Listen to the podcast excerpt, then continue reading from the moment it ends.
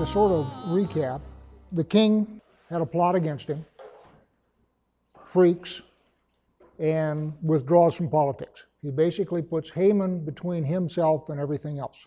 Haman, of course, gets crosswise with Mordecai and convinces the king to issue a decree allowing all the Jews to be killed. Esther, of course, is a Jew. And so when her cousin Mordecai comes to her and says, You need to intervene with the king, she says that I have not been asked to come into him, and anybody who tries to come in without being asked, if he's not accepted, he gets executed. This, by the way, is, of course, a reaction on the part of the king to the assassination attempt. So they have a three day fast, Esther and the Jews, and she goes into him not looking her perky best, but unbidden.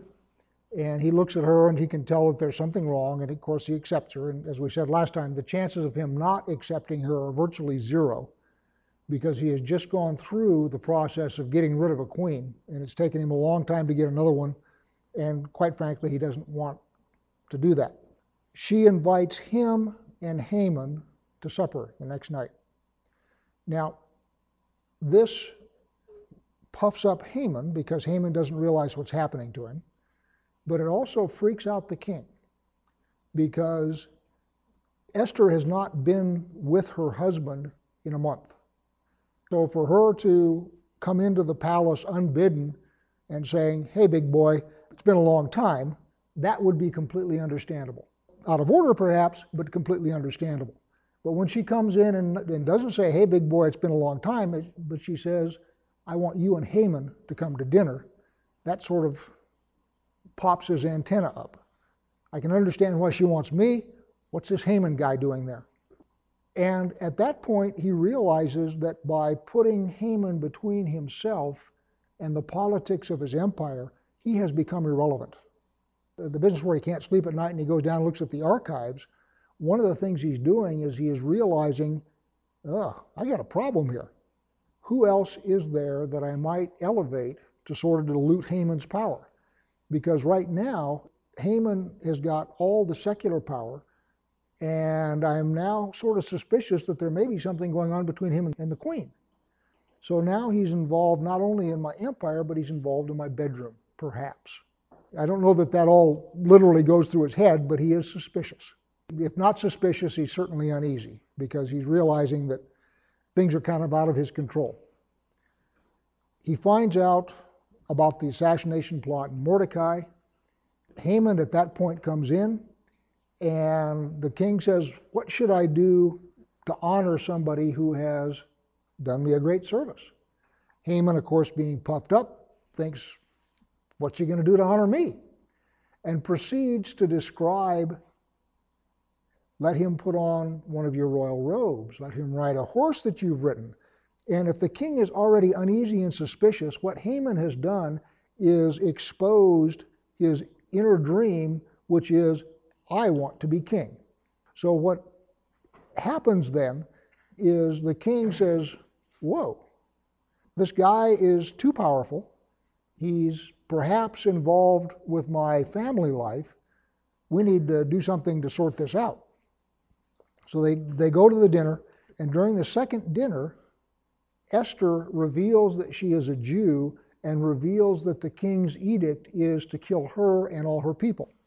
So now the king is basically in full blown paranoid mode. He realizes he's lost control. Not only has he lost control of the levers of power of his empire, but this guy Haman has even conspired to come against his wife. So when he leaves the room, he is leaving because he realizes that he has really got a problem wants to get out, clear his head, and so forth, comes back in, finds Haman pleading with Esther and falling down on her couch, immediately jumps to the conclusion that there's perhaps a tete a tete, or even if he doesn't jump to that conclusion, he says so and executes Haman. This is where we are in the story. So now, at this point, we are in Esther chapter 8. On that day, King Ahasuerus gave to Queen Esther the house of Haman, the enemy of the Jews, and Mordecai came before the king, for Esther had told what he was to her. Haman's gone, We realized that putting Haman in place was a major mistake. So we're still looking for a chief of staff, but we are not looking to replace Haman. Esther then offers her cousin as a possible chief of staff. One of the reasons that Mordecai is a candidate, and I said this a couple times ago, is one of the most difficult things for somebody in power is to find people who will look after his interests without having to be given orders and without having him present. People who will do what you tell them to do are a dime a dozen. People who will do what you tell them to do competently are a little bit more expensive, but not much. What's terribly rare is somebody who will look after your interest and take initiative on your behalf in the absence of orders. That is valuable. Mordecai has proven himself that he is such a one because when he discovered the plot, of Bigthan and Teresh, against the king, he took steps to quash the plot, but he did that at some risk to himself. Because in a court like that, if there is a rebellion brewing, coming down on the wrong side of the rebellion is lethal. You can certainly try and not be involved, and sometimes that works. But what Mordecai has done is he's come down on the king's side without being told to do so. So the king now knows that this is someone who will do what's necessary to protect my interest even when I'm not there. So that's what makes him a candidate for chief of staff. Verse 2 And the king took off his signet ring, which he had taken from Haman, and gave it to Mordecai. And Esther set Mordecai over the house of Haman. So Esther is staying in the palace because she's the queen. She's with her husband. She has been given as part of her estate Haman's estates, which would have been extensive. So what Esther does is put Mordecai in charge of this estate that she has now been given. And of course, Mordecai, having the king's signet ring, is now chief of staff, but I will suggest with much less power and authority than was given to Haman. Verse 3 Then Esther spoke again to the king. She fell at his feet and wept and pleaded with him to avert the evil plan of Haman the Agagite, the plot that he had devised against the Jews. When the king held out the golden scepter to Esther, Esther rose and stood before the king. All right, now, let's get the situation. Esther has indeed come before the king again unbidden because he holds out the golden scepter to her. She is also still, again, in an emotional state. Before she had fasted for three days and probably didn't look her best, and now she's got mascara running down her face and all that kind of stuff and still doesn't look her best from the time that Haman gets taken out until this vignette that we are in right now is give or take three months. The decree that went out to kill the Jews went out during the month of Adar. The next decree, which is going to be signed as a result of this vignette, goes out in Sivan. So there's a three month hiatus, if you will, between, I don't know how long between Haman's decree and Haman getting taken out was, but it isn't long. Okay, we're not talking about months, we're talking about days. This next decree that goes out is three months later. Why is that important? Because remember, once the king signs a decree, it cannot be undone. And the king is no friend of the Jews. His wife is a Jew, so he got to deal with that. Got a Jewish cousin in law, he's got to deal with that, but he's no real friend of the Jews. So what he has done is he's basically taken Haman out of the equation and then he has just dropped the matter. He has done nothing about the decree that is still floating around out there. So what Esther is coming before him to do is to get a second decree sent out that it's going to back out the first decree. Now, she can't simply revoke the first decree. That's not possible. So she's coming before him again unbidden, again in an emotional state. I will suggest that at this point his antennae are just going bonk. What's going on? So Esther rose and stood before the king, and she said, If it please the king, and if I have found favor in his sight, if the thing seems right before the king, and I am pleasing in his eyes, let an order be written to revoke the letters devised by Haman the Agagite, the son of Hammedatha, which he wrote to destroy the Jews who are in all the provinces of the king. For how can I bear to see the calamity that is coming to my people, or how can I bear to see the destruction of my kindred? This speech is important. And what she's doing is she's saying several things. First thing she's doing is she is appealing to his interests. Everything that happens appeals to the king's interest. If you want to get the king's attention, you got to it's got to be something that, for the king. So the first thing she does is appeals to his interest. If it please the king, and if I have found favor in your sight. In other words, if this is something that you want, and oh, by the way, if you like me. So the first thing she's doing is appealing to him as his wife. The next thing she does is she appeals to justice. If it seems right, if I am worthy, that's justice language. So what she's telling the king is first off, she's appealing to his personal interest. The next thing she's doing is appealing to his sense of justice. The final thing she is doing is appealing to power. And she says, I cannot bear to see this evil, and I cannot bear to witness this destruction. And what she is very subtly saying is, Hey, O king, you remember the last time I came into you unbidden?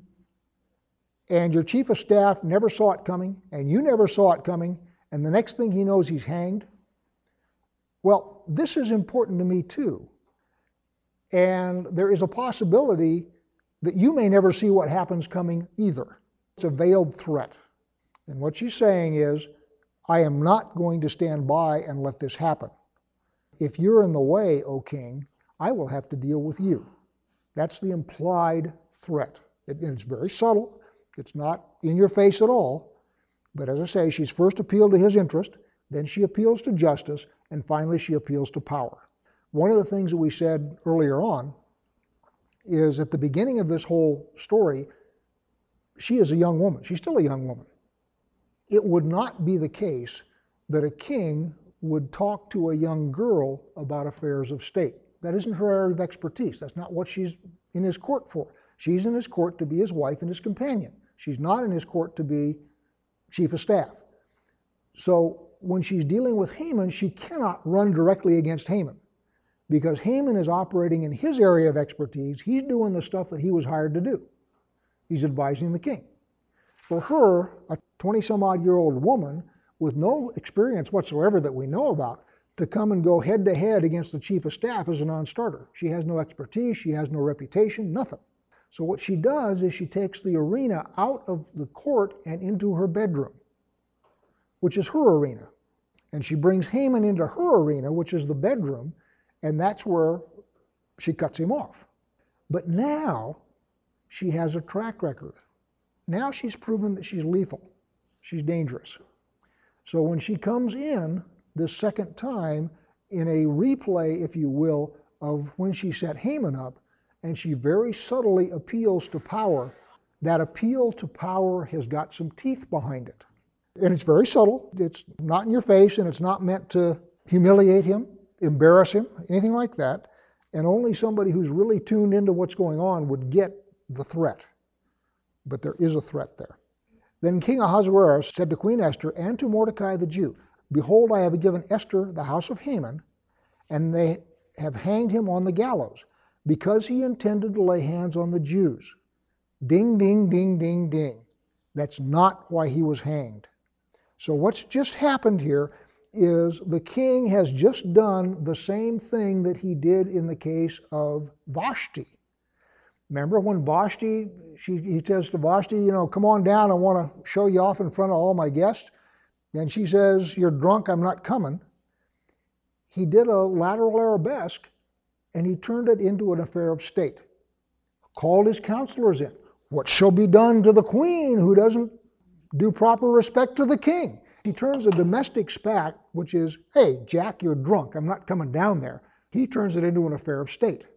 He's just done the same thing here. Haman was not killed for taking out the Jews.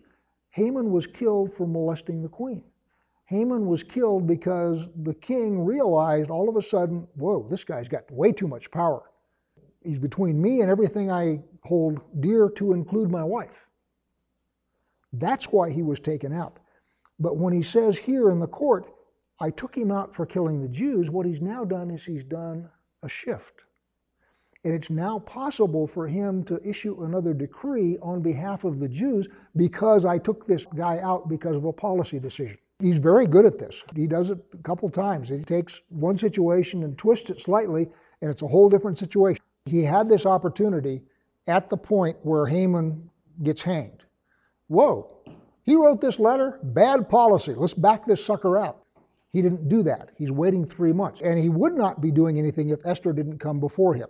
So he's perfectly content to let this thing go until Esther shows up. And I will gently suggest she scares him. So he needs an excuse to be able to issue another decree. And the excuse he chooses is Haman gave me bad policy advice, so I had Haman killed, and now the way is open to a different decree. Verse 8 But you may write as you please with regard to the Jews, in the name of the king, and seal it with the king's ring. For an edict written in the name of the king and sealed with the king's ring cannot be revoked. What we've got now is the first edict is written in the king's name and sealed with the king's ring and cannot be revoked. So it is not the case that this edict is going to be able to revoke the prior edict. That's still out there. So what we need is an edict that will effectively undo that first edict without revoking it. The king's scribes were summoned at that time in the third month, which is the month of Sivan. On the 23rd day, an edict was written according to all that Mordecai commanded concerning the Jews to the satraps and the governors and the officials of the provinces from India to Ethiopia, 127 provinces, to each province in its own script and to each people in its own language, and also to the Jews in their script and their language. And he wrote in the name of King Ahasuerus and sealed it with the king's signet ring. Then he sent the letters by mounted couriers riding on swift horses that were used in the king's service, bred from the royal stud saying that the king allowed the Jews who were in every city to gather and defend their lives, to destroy, to kill, and to annihilate any armed force of any people or province that might attack them, children and women included, and to plunder their goods. Notice that this does not back out that first decree. What it simply says is the Jews are now allowed to defend themselves. And oh, by the way, they're allowed to do more than defend themselves. If you come against the Jews and you don't win, the Jews then in turn have the right to slaughter you, to slaughter your families, and to take all of your goods. So it is not simply an edict of defense, it's far more powerful than that. And the idea here is the first edict, which says you're allowed to annihilate the Jews, take all their property, kill all their families, and so forth, was intended to sow terror. It's to give the Jews a year to think about the fate that is coming down on them and make them weak kneed with terror. That's the whole idea. This reverses that because now all of these people who have been plotting what they're going to do on Purim are in a position where everything that they have is now in play. It's a completely different situation now. Not only are we going to meet armed force, and not only do they have the right to defend themselves, but if we don't win this thing, everything that we have is going to be destroyed. So, terror or counter terror. Now, going back to the half of my kingdom. When Esther comes in the first time and he extends the scepter to her, he says, What's your request? Up to half my kingdom. And we said last time that that's a formula. Half of his kingdom is not really on offer, it's simply a gracious way of saying, What do you, what do you want? Notice that he does not say that the second time she comes in. So the king, the second time she comes in, is treating her very warily. First time he's magnanimous, he's open. Oh, Esther, come on in. What do you want? On half my kingdom. Second time she comes in is, okay, why are you here? Very different atmosphere. Not having that formalism is telling. Then he sent letters by mounted courier riding on swift horses that were used in the king's service, bred from the royal studs, saying that the king allowed the Jews who were in the city to gather and defend their lives, to destroy, to kill, and to annihilate any armed force of any people or province that might attack them, children and women included, and to plunder their goods. On one day, throughout all the provinces of King Ahasuerus, on the 13th day of the 12th month, which is the month of Adar. So you got one day. This is not a general blanket permission for the Jews to go plunder people. It was one day. Verse 13. A copy of what was written was to be issued as a decree in every province, being publicly displayed to all the peoples. And the Jews were to be ready on that day to take vengeance on their enemies. So the couriers, mounted on the swift horses that were used in the king's service, rode out hurriedly, urged by the king's command, and the decree was issued in Susa the citadel. Now, understand, we're talking about horse-borne couriers, and you're talking about an empire that stretches from Ethiopia all the way over to India. Now, granted, they're all leaving from the middle, which is Susa, but you're talking a considerable amount of time before the decrees get there, which again is what lends urgency to wait a minute, O king, it's been three months. What are we going to do here? Because the clock is ticking. The clock is not only ticking on moving down to the destruction of the Jews, but the clock is ticking on do we have enough time to communicate a change and for people to take action based on that change? Verse 15 Then Mordecai went out from the presence of the king in royal robes of blue and white, with a great golden crown, and a robe of fine linen and purple in the city of Susa. And the city of Susa shouted and rejoiced. The Jews had light and gladness and joy and honor, and in every province and in every city, wherever the king's command and his edict was reached, there was gladness and joy among the Jews, a feast and a holiday, and many from the peoples of the country declares themselves Jews, for fear of the Jews had fallen on them. It is not enough to simply have the decree issued. One of the things that you've got to do is you've got to build up a presence. And so, what Mordecai is doing is getting dressed up in royal robes to show the king's favor. He is parading around declaring feast. Big deal. In other words, I am now the top dog. I am now next to the king. I am a Jew. Now, whose side do you people want to be on? Do you want to be on the side of someone who has the king's ear and has obviously got the king's favor, or do you want to continue on this foolish course that you have begun? So, this is all psychological warfare. So, what he's doing throughout the empire is he is making it known that he is the number two dog, and he is where the king's power lies. And you better think twice about going against my people because even if you win, I will guarantee that there are going to be repercussions later. As I say, it isn't enough just to send the decree out. You've got to make sure that you intimidate the people who want to do you harm. Chapter 9. Now, in the twelfth month, which is the month of Adar, on the thirteenth day of the same, when the king's command and edict were about to be carried out, on the very day when the enemies of the Jews hoped to gain the mastery over them, the reverse occurred. The Jews gained mastery over those who hated them. The Jews gathered in their cities throughout all the provinces of King Ahasuerus to lay hands on those who sought them harm. And no one could stand against them, for the fear of them had fallen on all peoples. Verse 3 All the officials of the provinces and the satraps and the governors and the royal agents also helped the Jews, for fear of Mordecai had fallen on them. Even though by edict the empire should be neutral. In other words, the cops are just watching this one play out, however it happened. In fact, they are not neutral. The cops are now afraid of Mordecai. And so the cops are now helping the Jews. For Mordecai was great in the king's house, and his fame spread throughout all the provinces. For the man Mordecai grew more and more powerful. The Jews struck all their enemies with the sword, killing and destroying them, and did as they pleased to those who hated them. In Susa, the citadel itself, the Jews killed and destroyed 500 men, and also killed Parshandatha and Dalphon and Ashpatha and Poratha and Adalia and Aridatha and Parmashta and Arishai and Ardai and Vaizatha, the ten sons of Haman, the son of Hammedatha, the enemy of the Jews, but they laid no hand on the plunder. They destroy their enemies, but they don't take any plunder. That very day, the number of those killed in Susa, the citadel, was reported to the king. And the king said to Queen Esther, In Susa, the citadel, Jews have killed and destroyed 500 men and also the ten sons of Haman. What then have they done in the rest of the king's provinces?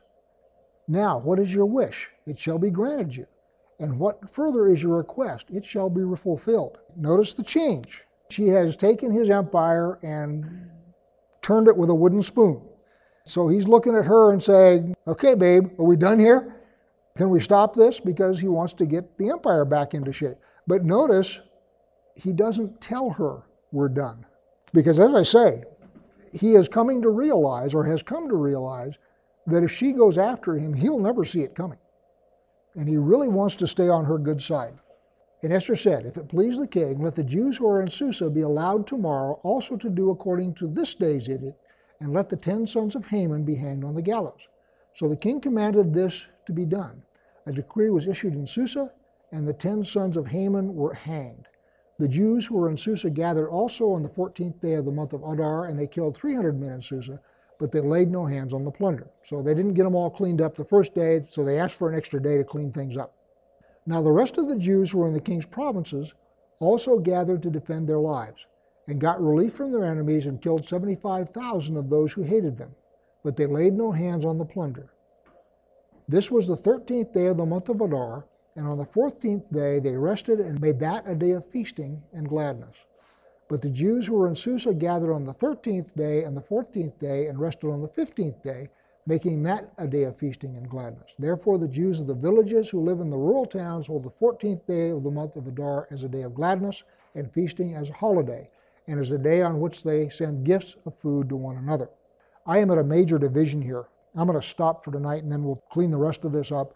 And then next time we'll go through and put the Apocrypha in the places where it's supposed to be, and we can talk about that then. So I'm going to close in prayer.